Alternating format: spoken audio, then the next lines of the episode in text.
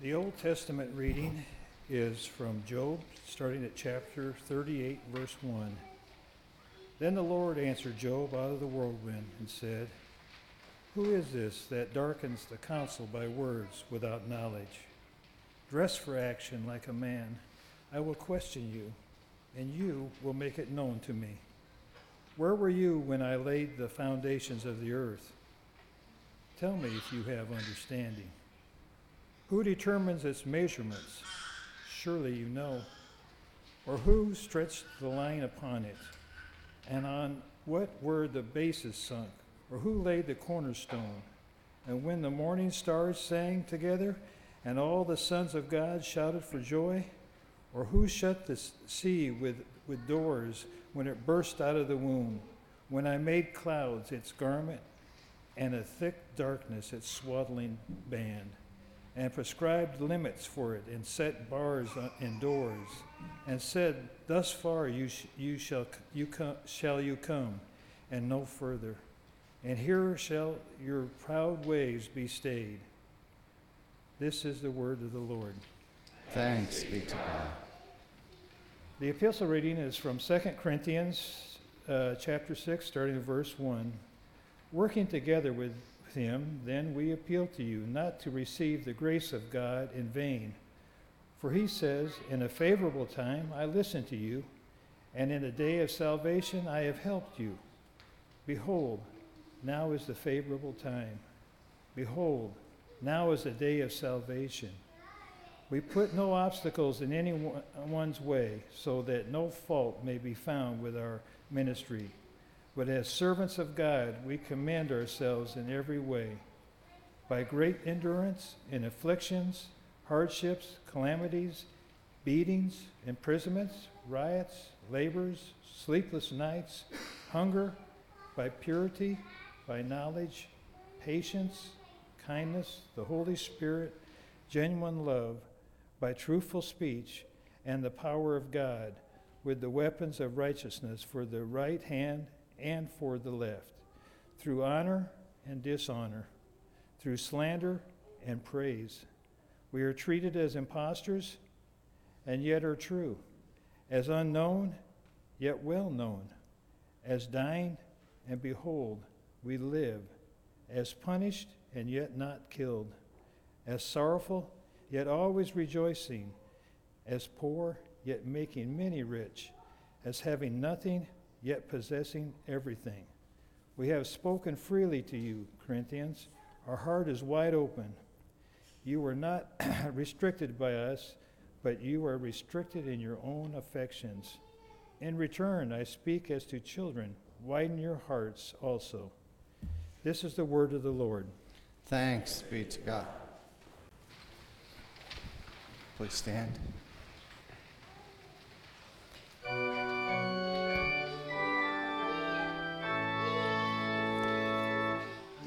Hallelujah, Lord.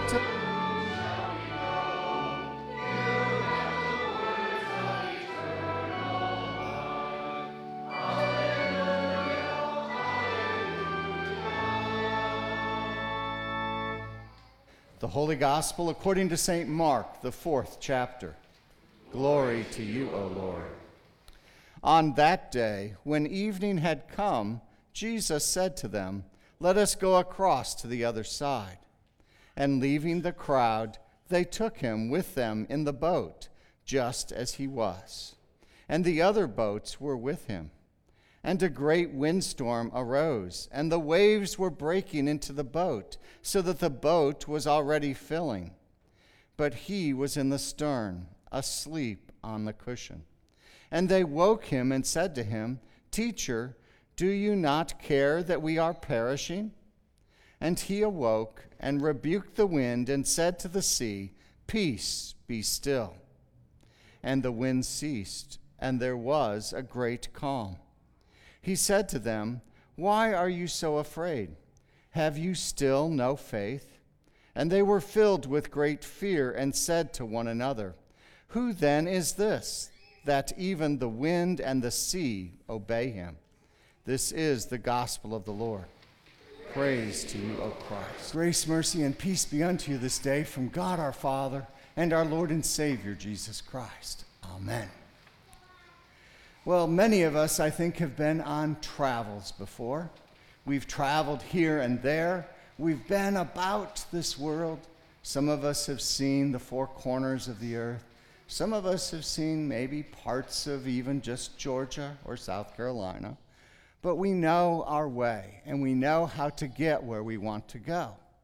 Sometimes we even ask for a little help, right? We program into our phone or into our GPS in our car, and it tells us how to get from where we are to where we want to go.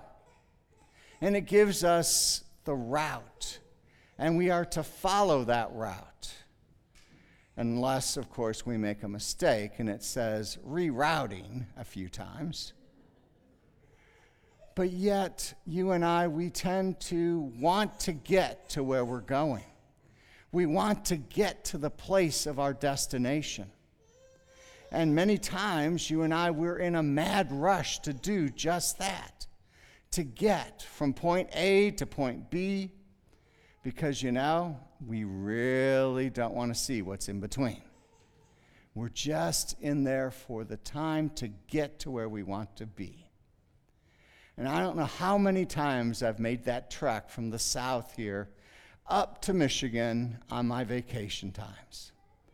It seems like I know every bump in the road. And you know, I mean, it was always, we're in Ohio. It takes forever to get through Ohio.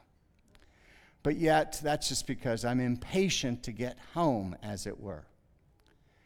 And you know, there are a lot of times when my GPS will say, oh, you might want to try this route because it'll save you 10 minutes or that. And you see, sometimes I follow those things and it leads me down different paths than what I'm used to. Today, our gospel reading tells us a little bit about a trip that Jesus and his disciples were on. They were heading from one side of the sea to the other side of the sea and they were trying to get there by boat. And you know, the easiest way is to get on the boat and just go across. It's simple. It's not like you need a lot of radar or a lot of special equipment. And Jesus, being the Lord that He is, He takes that time as a time of rest, a time to relax the disciples, in the meantime, are all intent on getting to the other side. They want to get to their destination. They know where they want to go. And the other boats with them, they also know where they want to go. They're going to the other side. They've done this before. These are seasoned travelers. They know what to expect. But along the way comes up a storm and the wind blows, the waves increase in size, and pretty soon, even these seasoned travelers are agitated, scared. They hadn't seen things like this. This is a difficult time. And their leader, their Lord, their master is asleep in the stern. Doesn't he care? Doesn't he know that there's water coming in? That we're all bailing it out, trying to splash it out. And you know, if we sink, we're not going to get to our destination. We're not going to get to where we want to be, where he told us he wanted us to go. Doesn't he care? I think that many times you and I, we're so intent on the destination, we forget the points in between. Very valuable points in between. The disciples had forgotten they had Jesus with them. And you know, I mean, after all, what could be better than being with Jesus, right? I mean, he's already cast out demons. He's already done miracles, He's shown them. And yet, they're fearful because they're not going to make it to their destination. Many times, you and I, in our relationships, sometimes we also are intent on the destination and forget the points in between that are so important. In our relationships, sometimes we rely on the fact that, oh, we're going to work together really strongly until we retire and then we'll have our golden years. But what happens if you lose your spouse before that? what happens then? What happens when those things in life intrude and your plans go out the window? What happens when all that hurt and that disappointment builds up? When your heart aches and you feel like you're in a boat that's sinking? That you feel like you're alone? Where's God? Where is the God who's compassionate at those times? And I think that today in our gospel reading, we see that the Lord does have compassion. He does care. He is right there with us in the midst of the storm. He's there with us in our relationships as we go through life, cherishing each day, each trip, each moment with one another. And that sometimes our eyes are so fixed on a certain point in time that we forget the joy and the adventure of today and the value of the people around us. Now, as we're gathering together again, how great it is to have your pewmates back that you hadn't seen in a while. How wonderful it is now to be on this trip together as we continue to share the good news of Jesus to others. And to know that our Lord Jesus is compassionate, not just at the last day, but today also. That He is here with us today, tangibly he is compassionate. He is helpful. He is full of mercy. And so, for you and I today, when we feel dragged down, when we feel fearful and scared about all the things going on, may we know that God is still with us, that God does not desert us that he has authority over the things of this world, that he can still the water, he can hush the winds, and he can calm our hearts as well. That's why I like that hymn that we just sang Be still, my soul. Because you know, sometimes we can get all worked up, can't we? Feel that heart beating in your throat because you're beating so fast because you're so agitated.